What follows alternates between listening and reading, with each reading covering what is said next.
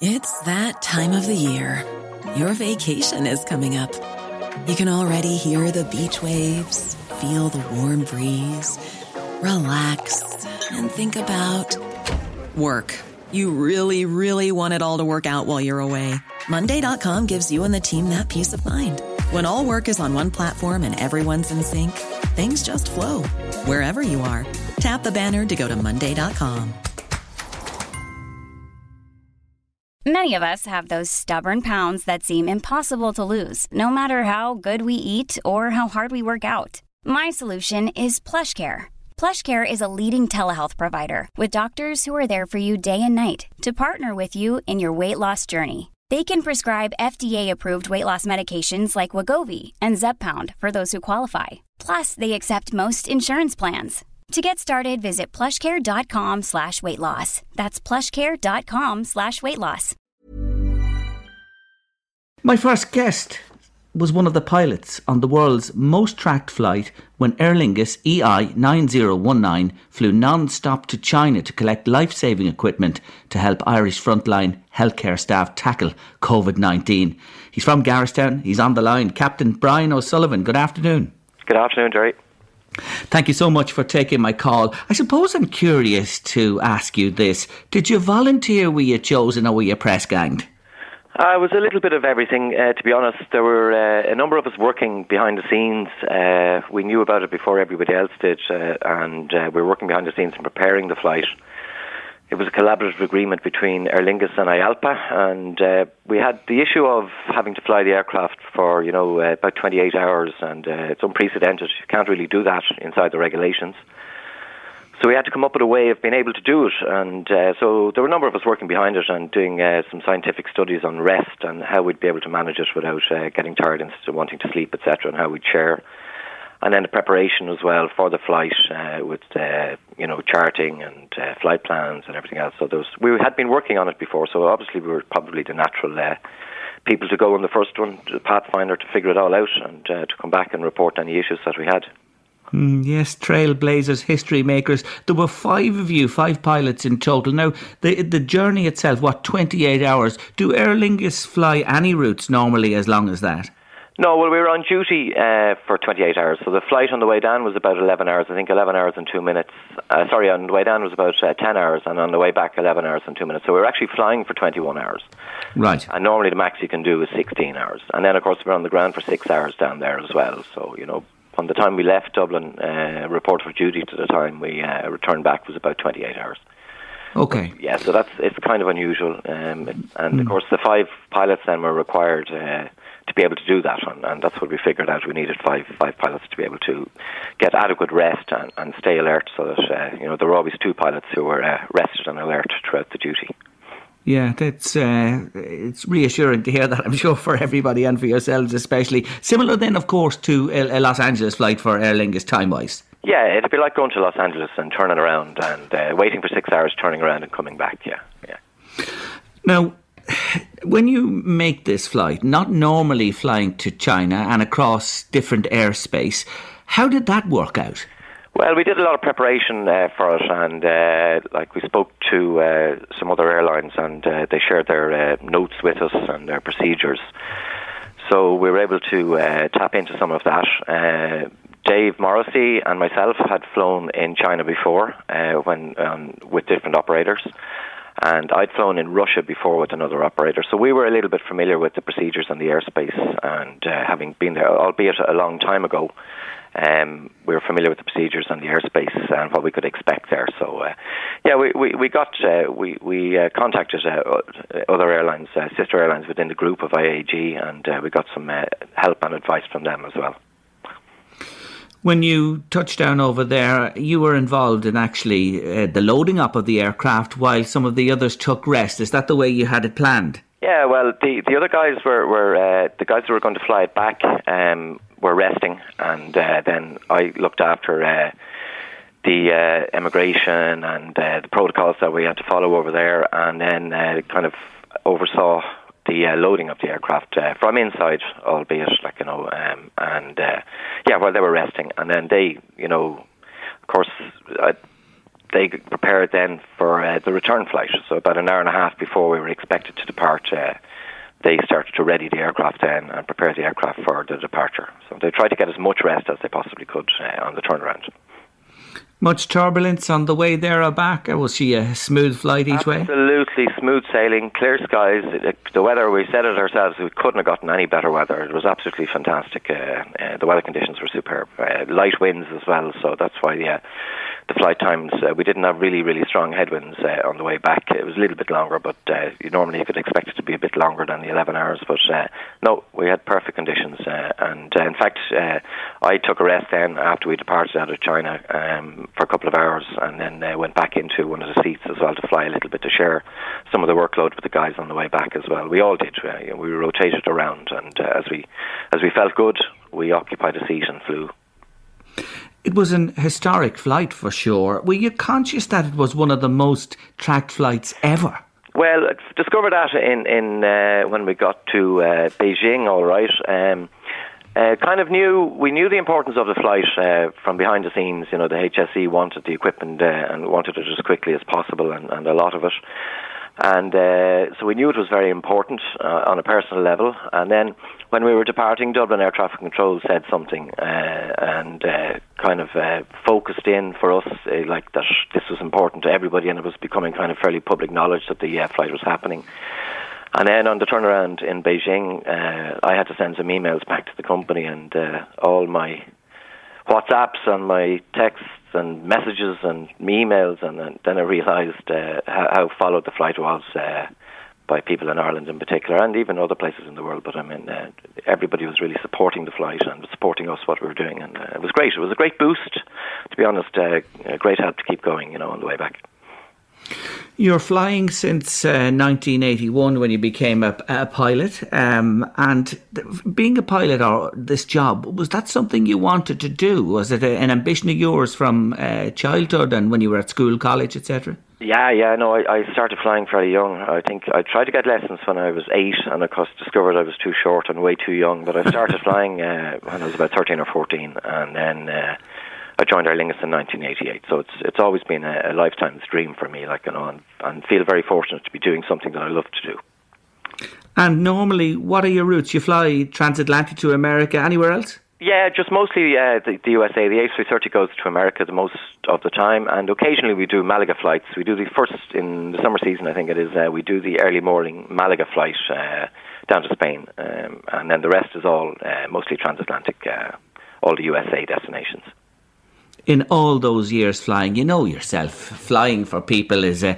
a big issue. Some people have never flown in their lives. Some get very nervous when they fly. For others, well, they just hop on and off. God knows what's going to happen uh, beyond this, Brian, but that's for another day.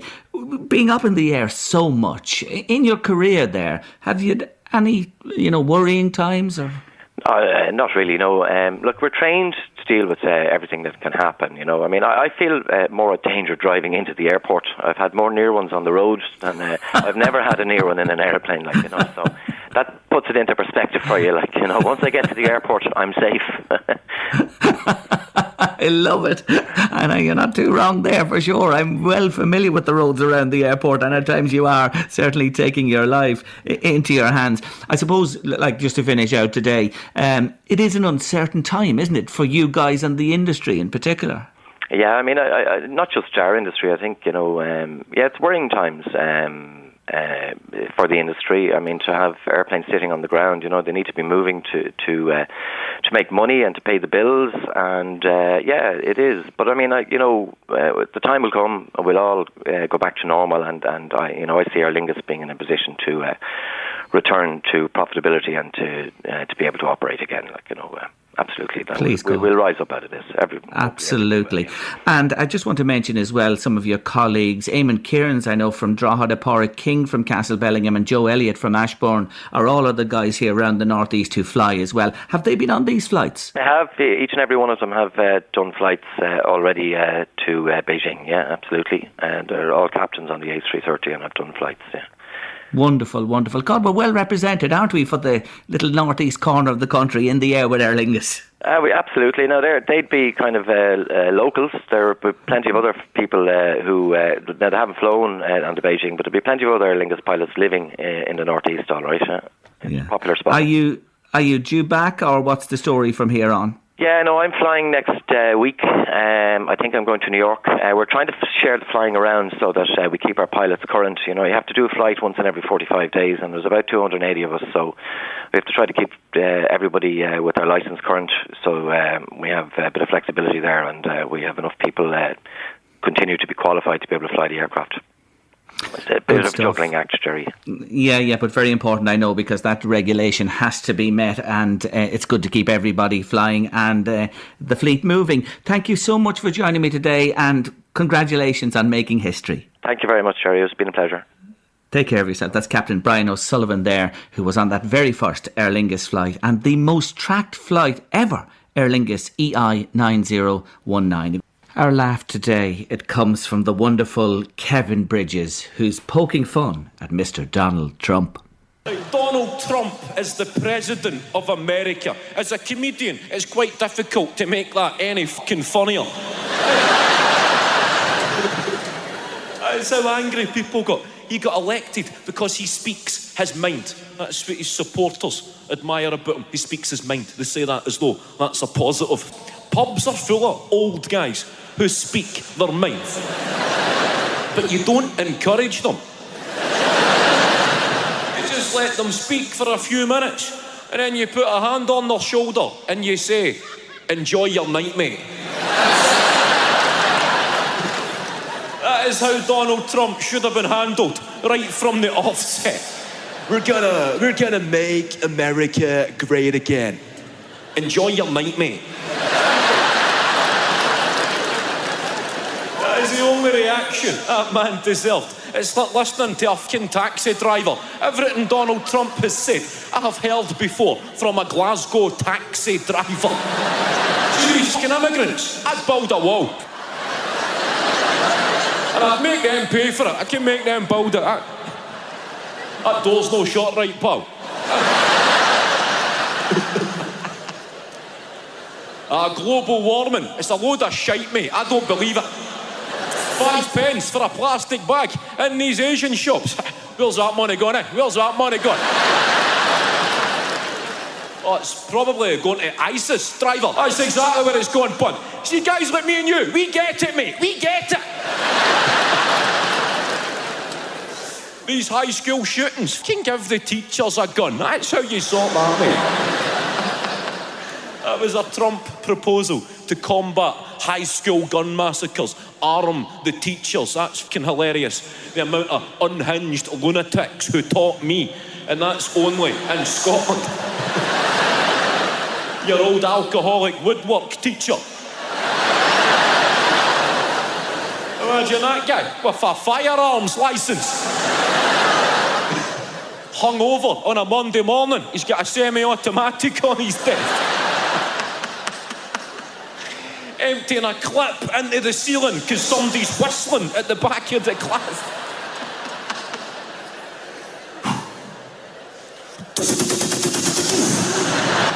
I'm going to tell you again, Webster. Sorry, sir. I had teachers who never knew how to work a VHS recorder, never mind a assault rifle. Yeah, the wonderful Kevin Bridges uh, with observations on Donald Trump. We met my next guest back in early February. She joined us with our partner. David Hopkins is our partner. She's Emma Lennon. And the odds were 200 million to one. Yes, she told us about expecting identical triplets, all girls. And she's back on the line. Hello, Emma. Hi, Jerry. How are you? I'm good. God, you're sounding bubbly for a woman who's getting near to D Day. Oh, it's getting closer and closer now. We we expect to meet the little ladies now in about two weeks' time. So you're that near at this stage. Well, fill us in. Since uh, the beginning of February, my oh my, I don't know how many times have I said this to guests. The world has just turned about, hasn't it? For you especially. we're living in a different time completely. Um, yeah, it's for us especially. We're having to deal with a whole lot more um, restrictions and stuff like that, visits and um, just the hospitals are keeping a great eye and stuff like that on the on the pregnancy, but the restrictions are very hard with the coronavirus now at the moment. I have to say. Mm, you've been in and out of the Lourdes where they're looking after you, the Lourdes Hospital in Drogheda, and you will deliver, of course, in the Rotunda when the time comes. Are you more anxious on a personal note with all that's happening? Hundred percent. I couldn't deny that. I'm. I'm. The stress level there has been through the roof. I've been feeling very low myself, if I'm being very honest. Over the last couple of weeks, um, the introduction of the restrictions and the maternity hospitals for fathers uh, forced meant that David wasn't going to be able to come to the NICU. Um, now he can be there for the birth, but unfortunately, it's just mothers that are allowed to visit the NICU. Um, in all maternity hospitals, uh, the majority of maternity hospitals, as far as I'm aware. And then about a week later, maybe a week and a half later, then we we found out then that the mothers will only have between 15 to 30 minutes um, to visit their, their newborns in NICU as well. And the NICU obviously is the neonatal intensive care unit, and their babies are expected to be there for a little while. They have a little journey ahead of them when they get there because they'll only be tiny when they're born, so they'll need plenty of help. So as you can imagine, it's, it's absolutely heart wrenching. It's the only way I can describe it. Really, I've been a puddle of myself for the last while, crying and you know hormonal stuff that pregnant people go through as well. I know, and you have all this concern and worry on top of it. But the little ladies are doing well. Last call, what weight were they? Say that again, Barry. The little ladies are doing well, we have to say. But the last time you had the, an assessment, what roughly weights are they? Do you know what weights they are at the oh, moment? Yeah. They're doing brilliant now at the moment. Now, we had a scan there on Tuesday in Drogheda. That was our final time in Drogheda, all the nurses. I got to say goodbye to everybody up there because they all know us up there now as well. So it was lovely to say, pop in and say goodbye and thank you and that. But we had our last appointment there, and the biggest baby was t- two pound ten pound or two pound ten, and then we have another little lady that's two pound eight, and then we have another little lady that's one fifteen. So she's the smallest one. Okay, so, you know, quite a spread of averages there, one a little behind perhaps, but all doing well and everybody happy with them uh, and you at this stage. Uh, we've sailed along, and like literally, my the pregnancy for me has gone amazingly. Now I can't stand, um, I can't stand for a long period of time, any period of time really. Can't sit up straight. I'm having terrible pain with ribs, um, with my ribs on the on the left side on my back, and I'm just I'm growing at the rate and not so obviously my my skeleton is a bit under pressure trying to support all this extra weight and bump and everything that I've got going on. Um, but I have had a really good pregnancy. I can't complain. Like even down to tiredness and stuff like that, I've been, I've been, I've been very lucky, and the, everybody seems to be. All the medical people are very happy with how all the the girls are grown and and um, and how how I've been uh, in pregnancy myself.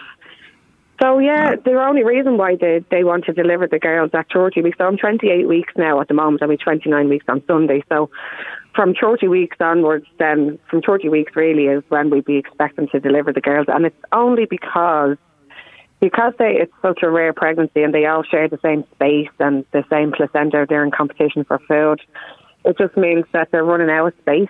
So if they can't grow anymore, they're going to be in a little bit of trouble. If they haven't got space to continue to grow, then you know. Yeah. So it's just better to be on the safe side to try and just get them all out and get everybody out happy instead of keeping them in for the sake of time's sake and then they have nowhere to grow. Absolutely. Look, the, the uh, medical expertise and the care you're under is marvellous, and uh, they'll guide you through this over the uh, coming days. So you know they'll be arriving shortly. Uh, I'm sure great excitement. What about big sister Casey? Uh, she's not going to get to see them, no she won't get to see them. Unfortunately, I was. I, I know though that with the with NICU, it is very. It's a very secure place as it is because obviously the most vulnerable patients will be in there. Um, and I knew that she wasn't going to be able to be in and seeing them, but I was hoping that maybe that she could see them from the door or she could see them from the screen or something. But of course, that's all out the window now. um, with this with the COVID nineteen. But I have to say, the one good thing that's after coming out of this is that the schools are closed, so it means that we get to have plenty of quality time with each other before the madness ensues. You know. Yeah, absolutely, absolutely. There are silver linings in this, even though at times it's difficult to see them. I know, you have but look, to find it, them. Yes, you do. You have to go looking for them at times. That's absolutely right. Well, listen, I'm delighted that you're doing so well, and they are too. So the day is approaching. They will be delivered. They'll go to the ICU, the NICU, as you say, and be cared for there. Uh, that's going to happen as a matter of course, and they'll be there uh, for needs be as long as they need to be, and you'll be in and out on a limited basis. Oh, it's so exciting all the same, isn't it? It really is. I know we can't wait. Like we really can't, and especially with everything that's going on and everybody's emotions are heightened and everything, you just kind of have to remind yourself at the end of the day that look at what you're getting it. You know, like mm. you're going through a whole lot of a, an emotional roller coaster now, and yeah, I might be in the bed for ninety percent of the time, and my mind is racing and my body can't keep up. But at the same time, it'll all be worth it at the end. It certainly will. Final word before you leave us, because I know you're concerned about this. You've been watching the news. I know you switch it off as well because it gets to you at times. What do you want to say to people in general heading into this Easter weekend? And we're all facing a further restriction. We know that anyway. And you're in a vulnerable category. What would you like to say to people listening today? Just really that like it, like there's people obviously are not going to be online advertising the fact that they're going down to Deirdre's house for a glass of wine or whatever it is because the social aspect of it people are are giving out online you know and they're saying what are you doing? And you know everybody's giving out. But realistically it's the mentality of it. It's not if you go down the road to have a drink with somebody or if you're going down to drop an egg to somebody or something. It's it, it's the mentality of it. It's still spreading it it's the impact that it has on a family like ours. Like the restrictions that are in place are going to only be kept in place for as long as necessary, and they're going to be necessary for as long as people don't follow the rules. So the impact that it has on a family like ours is that my partner is not going to be able to to have that connection with his daughters on a daily basis because of the restrictions. And I don't think people really think about that. Like they think about their own little world, but really like it's it's it's already having a huge impact on us, and it's going mm. to continue to have an impact. And it's it's the small, it's the vulnerable, it's it's outside of your own world that you need to think about. It's other people. I think people are forgetting that they need to think of the other people that it affects. It might yes. be affecting them directly, but it's the likes of us. It's the likes of someone's granny. It's the likes of somebody who's already sick. You know, it really, it's a really, really worrying time for us. And by everybody just doing their bit, and it's not long. Like, just do it. Like, just follow the rules. Like, it's not going to be for a long time, and then we have forever to enjoy the rest of. Absolutely. Absolutely. Well said, Emma Lennon. Wish yourself, David, uh, Casey, and all the family and the wee girls who are about to arrive into this world all the very best. We'll be talking, I'm sure, in a couple of weeks' time. Thanks for joining me, Emma. Thanks, Jerry. Thank you. Bye bye. Take care. Bye bye. Emma Lennon there expecting identical triplets. My next guest on Late Lunch today is a sixth class student at Wilkinstown National School in Meath, and she's on the line. Cara Beckham, welcome to the show. Hello. Thank you for taking my call today. Hello to you, Kyra. Now, you've written this beautiful poem dedicated to the frontline staff, and I know you're going to read it from me in a few moments' time. Why did you write it, Kyra?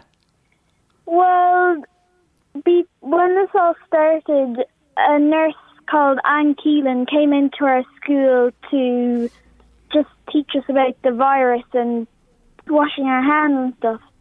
And then obviously the school closed and um, we were listening to Leo Varadkar's speeches and his line, um, not all heroes wear capes, just kind of stuck in my head and I just kept thinking about that line and the Anne Keelan and all her workers who are doing such a great job, and I just put my thoughts into a poem. Yes, and the poem is called Heroes at Home. Where did you get that title from? Just because you, when you hear a hero, you expect Spider Man or Thor or someone, but it doesn't necessarily have to be a superhero to. Because they're saving lives, but they're not. They don't have to have superpowers to do it.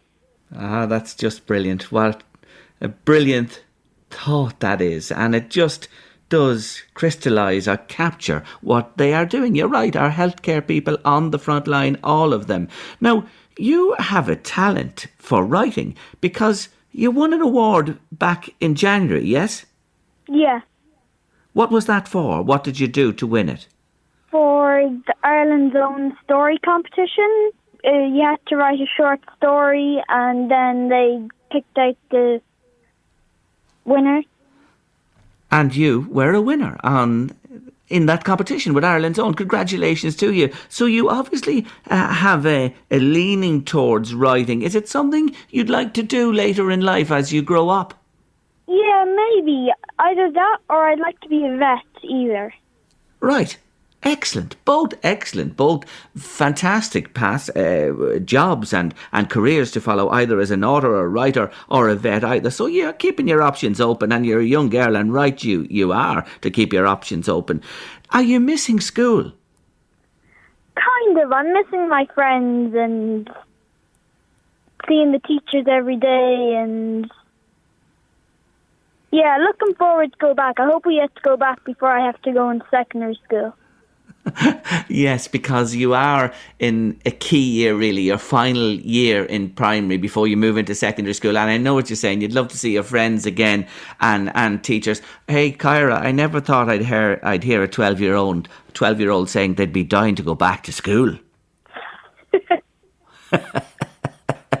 Did you ever think you'd be saying that yourself? No. there you go. You see that? Little bit of time off, and when you can't see your friends and you can't go to school, then you only realise what you're missing. Same as myself, I'm missing a lot too. I can tell you every day here as I as I uh, stay at home to uh, work as well. But I'm grateful that I am able to work and be here. I have to say. Now, this poem is called "Heroes at Home." Would you read it for me, please? Oh, I'd love to. Well, come on, let's have it. So let me introduce it. Ladies and gentlemen, on Late Lunch, LMFM Radio, this Wednesday afternoon, on the 8th of April 2020, we have a star of the future. Miss Kyra Beckham, who goes to Wilkinstown National School, is going to read for us now her poem. It's called Heroes at Home. Away you go, Kyra. They call it a pandemic, the worst since World War II, a disease, a scam, a virus, and nobody has a clue. But when this beast almighty landed on our shore, our little island had no choice but to go to war. The ones who are really saving us aren't the armies in their ranks, they're the nurses and the doctors, so in them we place our thanks. As we stand in supermarkets wondering what to buy, a nurse stands in a corridor waiting for the next person to die. They do battle on the front lines but without guns or tanks, and we can never give enough gratitude or thanks.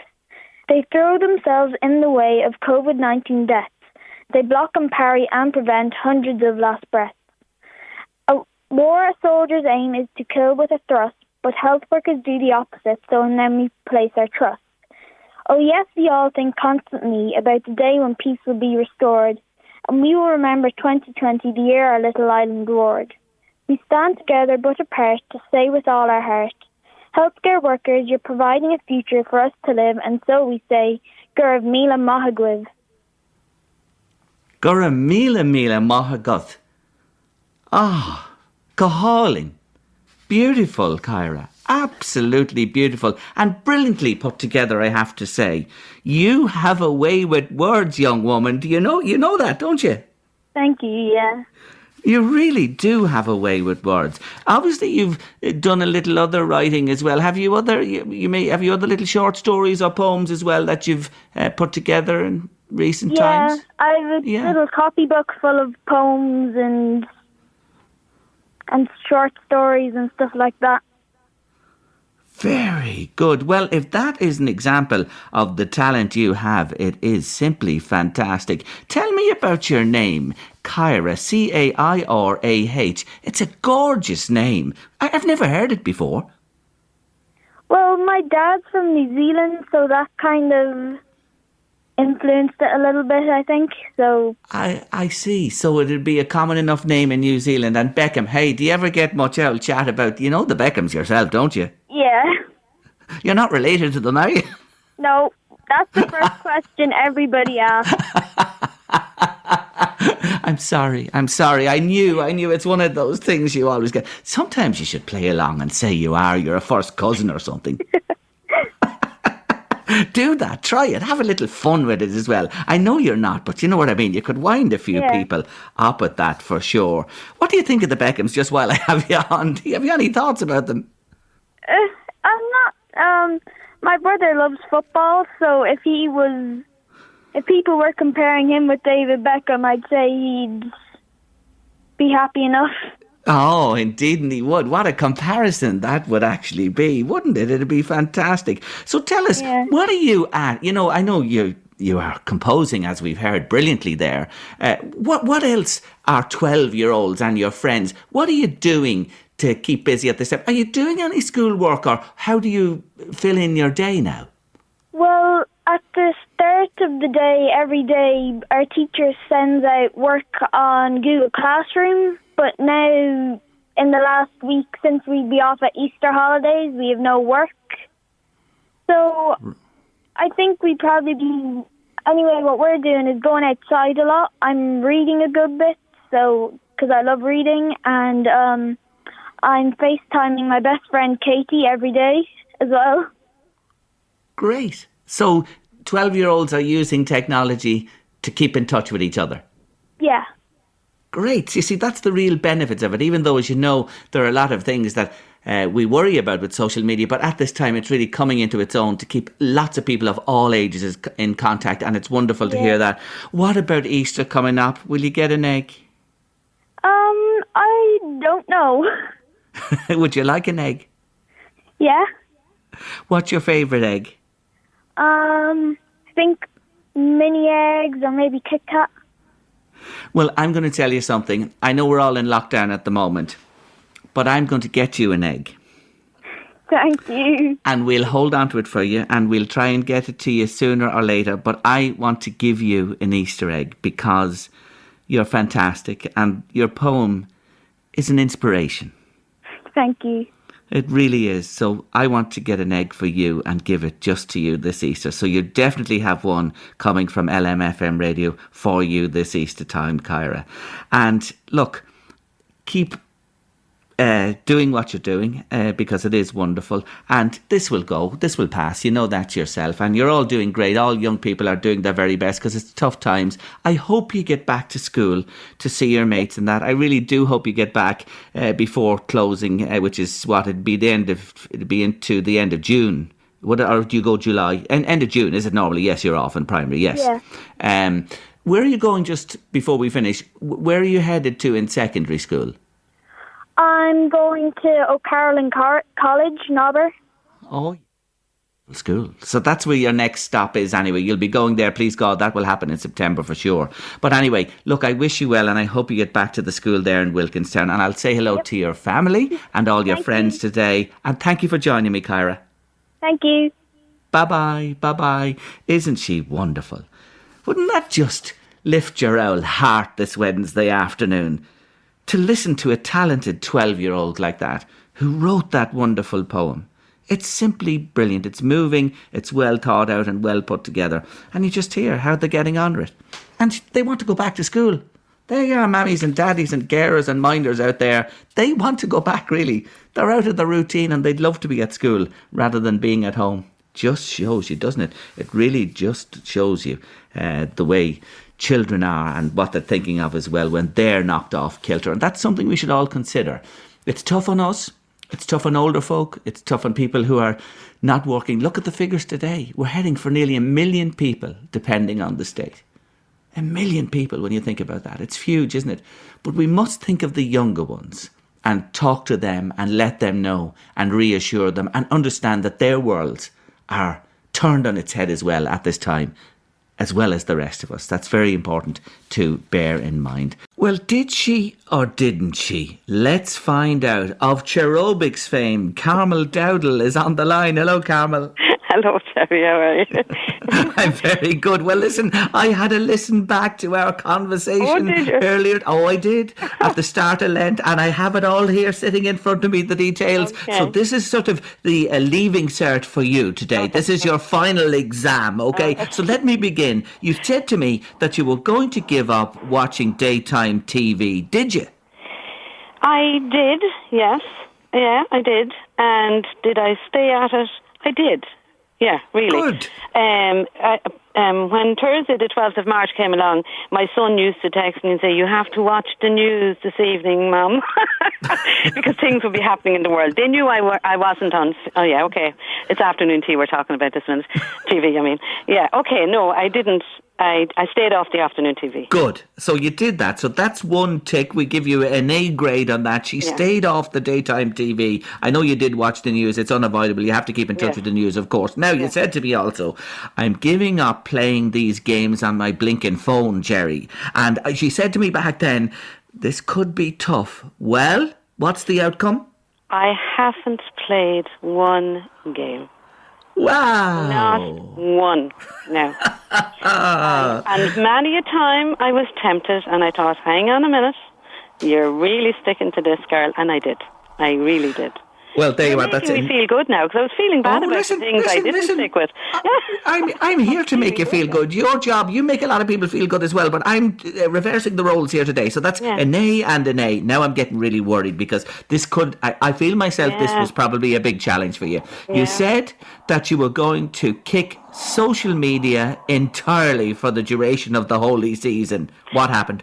Yes, I would have stuck off my social media until probably the t- into the week of the 24th of um, March.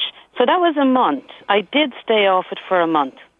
Um, and the only reason I I went back, I ac- a couple of times I hit it accidentally, and then I jump out of it. It was like as if I'd done something very naughty. I go back out of it again because my business, you see, is attached to my personal Facebook page, which meant Yeah. it, I had to go in for my business.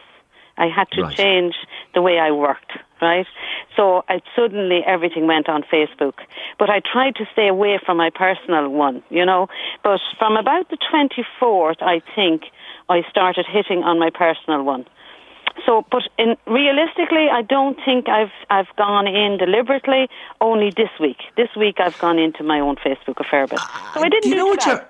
Do you know what you're like? You're like a youngster that comes into the teacher with a note that they wrote themselves, signed by the mother or father. To, to say I couldn't do me homework because something happened, but you know what, Carmel? Seriously, I'm only joking.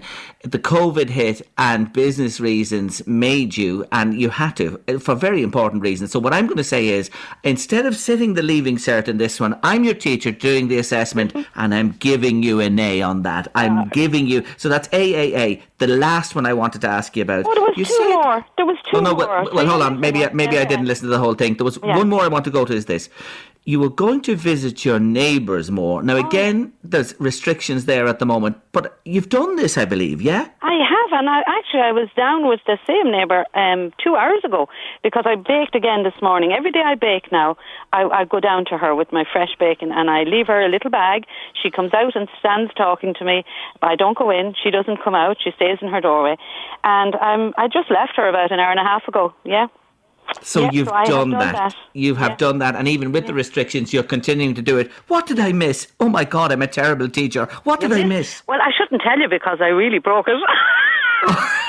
Go on. What was it? I was doing what you did. I had no sugar. Remember? Oh, I do remember now, and sure, that should have been the foremost in my mind. You, you, oh. you, you, you couldn't get through. No, no. I I was off sugar for about three weeks. Right. Yeah, three weeks. And as I said, I think when Thursday the 12th of March hit, I drove home from work that day. And when I got home, I had a phone call from my daughter to say, my God, ma'am, what's happening? And uh, really and truly, Jerry, I'll never forget Thursday the 12th of March.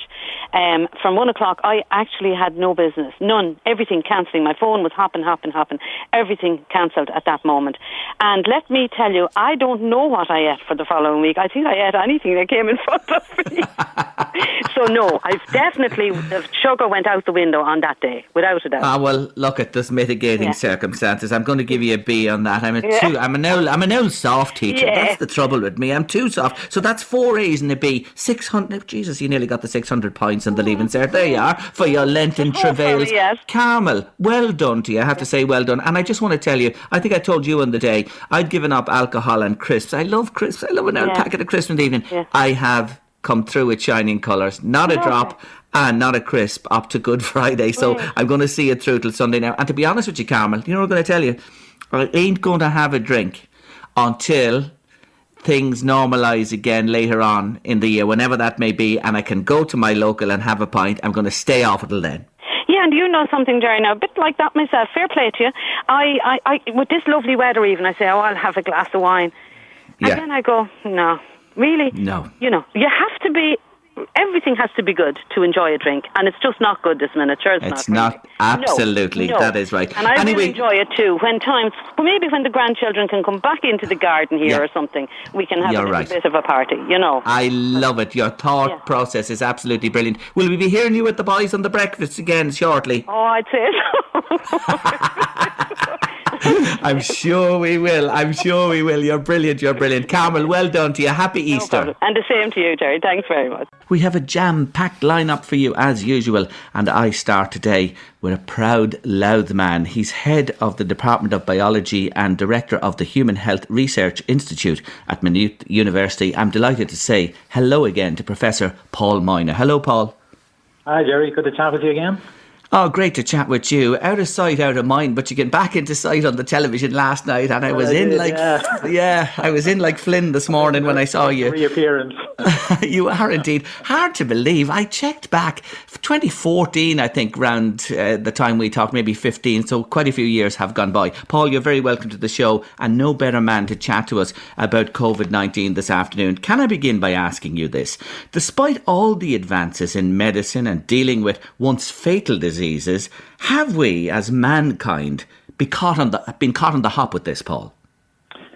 I think it's sort of come from, obviously, it's, it's a virus that we haven't encountered uh, before, Jerry, but that's not to say there have been related viruses. So if you look at the name of the virus, so, so first of all, if you're listening, to the COVID 19, that's actually the disease that's caused by the virus.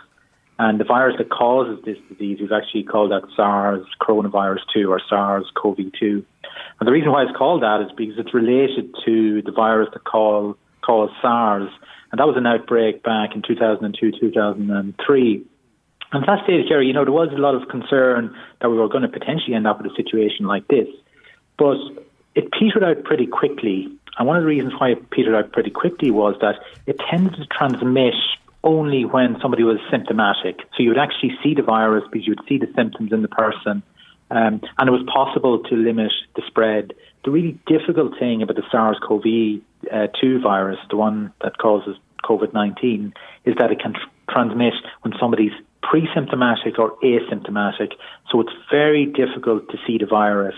And if you can't see it, it's very difficult to contain the spread. And, and a good example there is Italy. So in Italy, you know, there was obviously very high levels present in the country.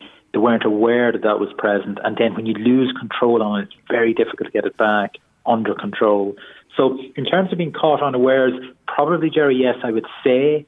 Um, but related to, we can certainly learn some of the things that we learned from the uh, SARS cor- coronavirus, but it's a big challenge, especially a big challenge in terms of containing its spread.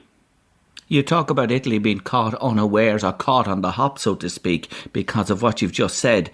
Let's talk about Ireland and what's happening here today and how we've tackled this. How are we doing in your book? I think we're doing reasonably well, Jerry. I think we, we, we had an advantage in the sense that if you look at this, this sort of spread from China and uh, spread westwards, so we could almost see an advance in terms of the spread of this virus, which give us some time to uh, prepare. Um, and really, one of the key things in terms of coping with this virus, and as I've said, like trying to keep track of the virus, is around testing because that's really our major tool in terms of finding out where the virus is. So, in terms of testing, and initially in terms of setup that in testing, and I think the the aims of public health in Ireland, I think they were they were ambitious, and I think rightly so. But we have run into some problems in terms of trying to realise those je- objectives and try to get to the level of testing that is required. Obviously, at community level, I think there's been an enormous um, um, buy-in in terms of you know initially social distancing, now in terms of isolation, and eventually, essentially now we're in a lockdown situation there. So there's been incredible buy-in from the community and the country as a whole, but that needs to be supported and needs to be supported strongly by testing because it's my view, and I have sort of articulated this in a number of different media. I think it's on my view that testing is one of the main ways in which we're going to get out of this as well. So it's really, really important that we try to throw all the resources that we have behind testing and test as much as possible. Now, there's two aspects, as you know, to testing. There's testing for the virus, and then there's there's testing for antibodies. Will you explain which is more important, or what would be should we be putting more emphasis on? So, Jerry, we actually we actually need both of them. So, the test when you talk when you hear about the testing now, and each day the uh, HSE and the chief medical officer report a number of positive cases. So that type of test actually detects the presence of the virus. So basically, the sample is taken, so usually a nose or uh, or a throat swab, uh, and that material is then assessed for the presence of the virus. And the way that works is there's a test called a PCR test, and it basically detects the presence of virus genes. So it detects directly detects the presence of the virus. The really good thing about that, Jerry, is that it can pick up the virus very early on in infection, uh, which is a good thing. If you leave it too long, and this is of relevance in terms of delayed tests, if you leave it too long, maybe beyond 10 days after infection, the virus can actually be cleared. So uh, if you test maybe after 10 days, you could actually get a negative uh, test result back, mm. but you hmm. could have been infected prior to that. So that's the test. But the big advantage of that is in terms of trying to pick up early infection. And since the virus can be uh, transmitted asymptomatically or pre-symptomatically, it's really important to detect the virus uh, as early as possible. So that's really important. That's really the test that should be and is being used now. But superimposed on that, and you may have heard a lot of this, but in the media, there's another type of testing. It's called serological testing, and that's based on detecting antibodies. So if you're exposed to a virus around 10 days after you've been infected, you should be able to detect antibodies in your blood that will uh, recognize uh, the virus. And there are various tests now been uh, developed to be able to pick up the presence of those antibodies. So, why would you want that over the first one? Well, first of all, it's really good for detection at later uh, stages of infection.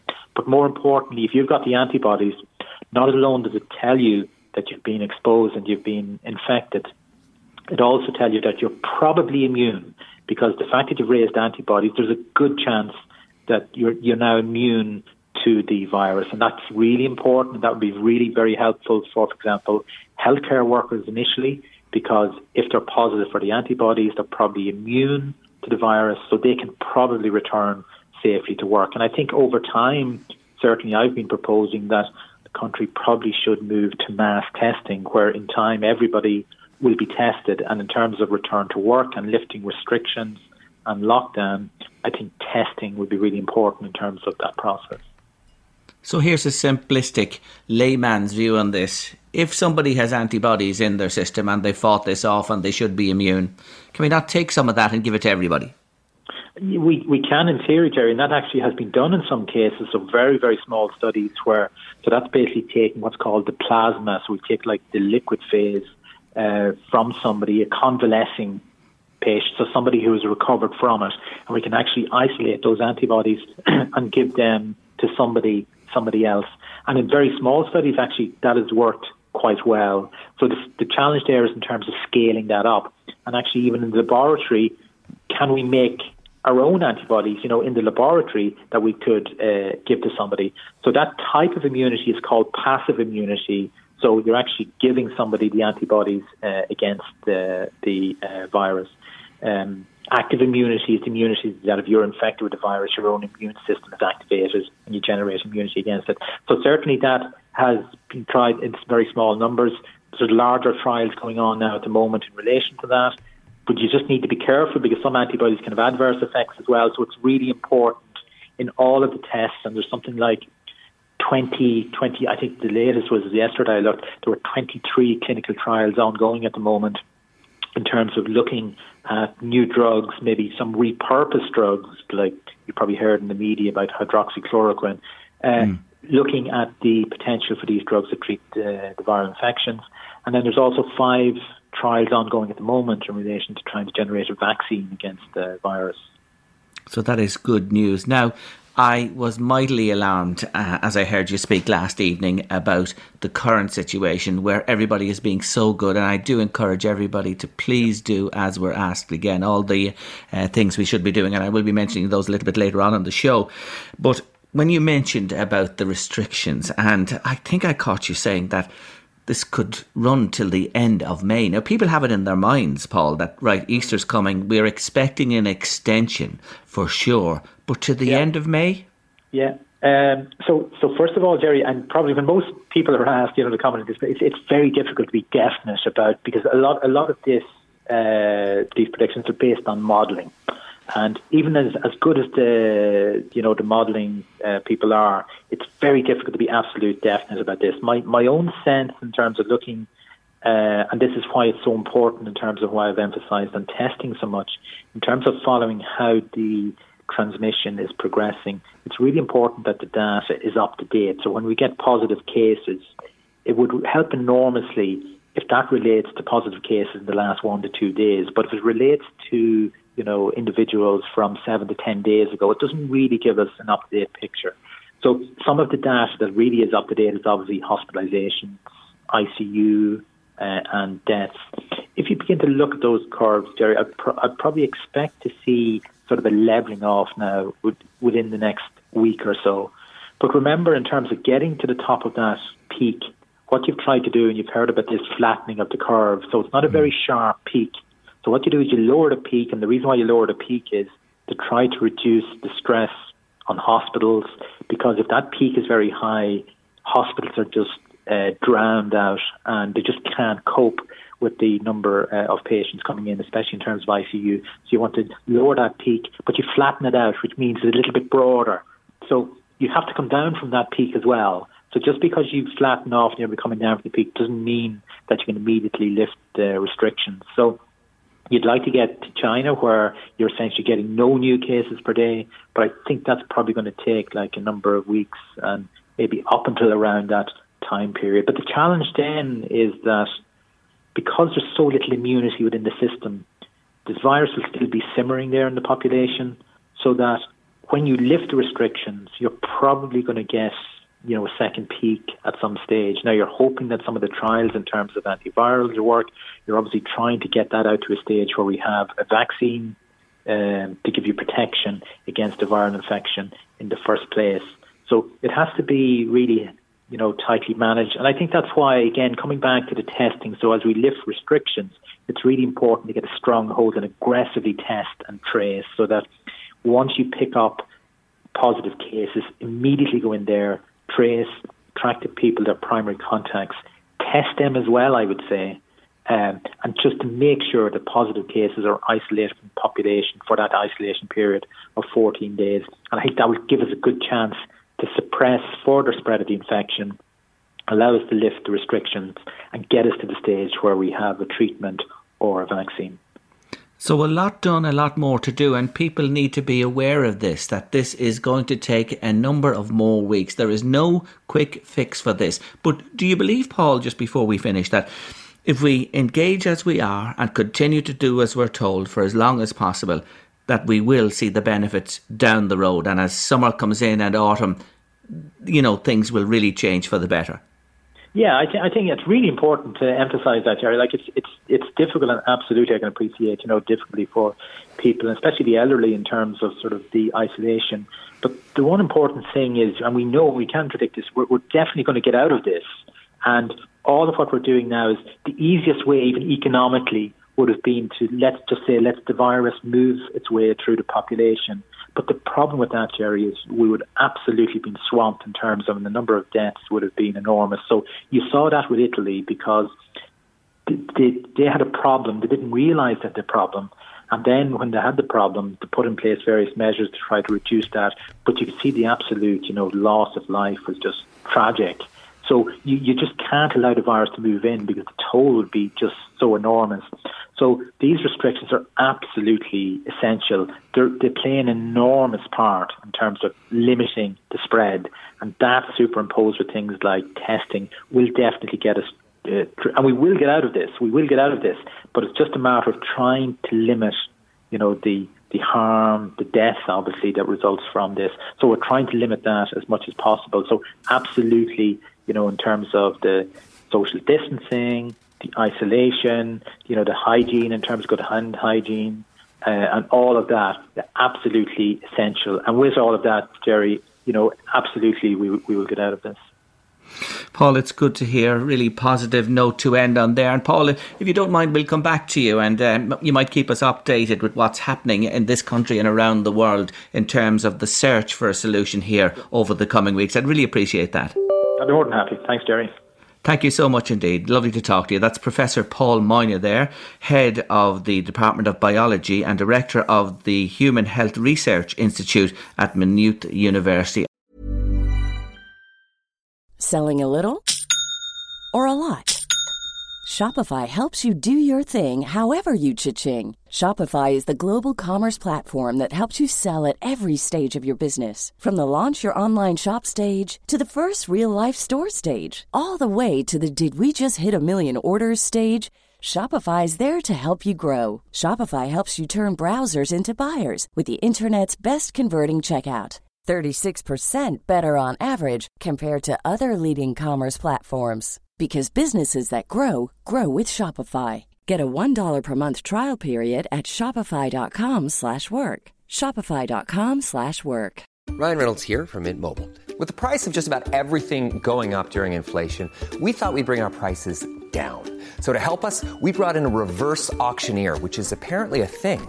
Mint Mobile unlimited premium wireless. Ready to get 30, 30, bit to get 30, bit to get 20, 20, 20, bit to get 20, 20, bit to get 15, 15, 15, 15 just 15 bucks a month. So, Give it a try at mintmobile.com/switch. slash $45 up front for 3 months plus taxes and fees. Promo rate for new customers for limited time. Unlimited more than 40 gigabytes per month slows. Full terms at mintmobile.com.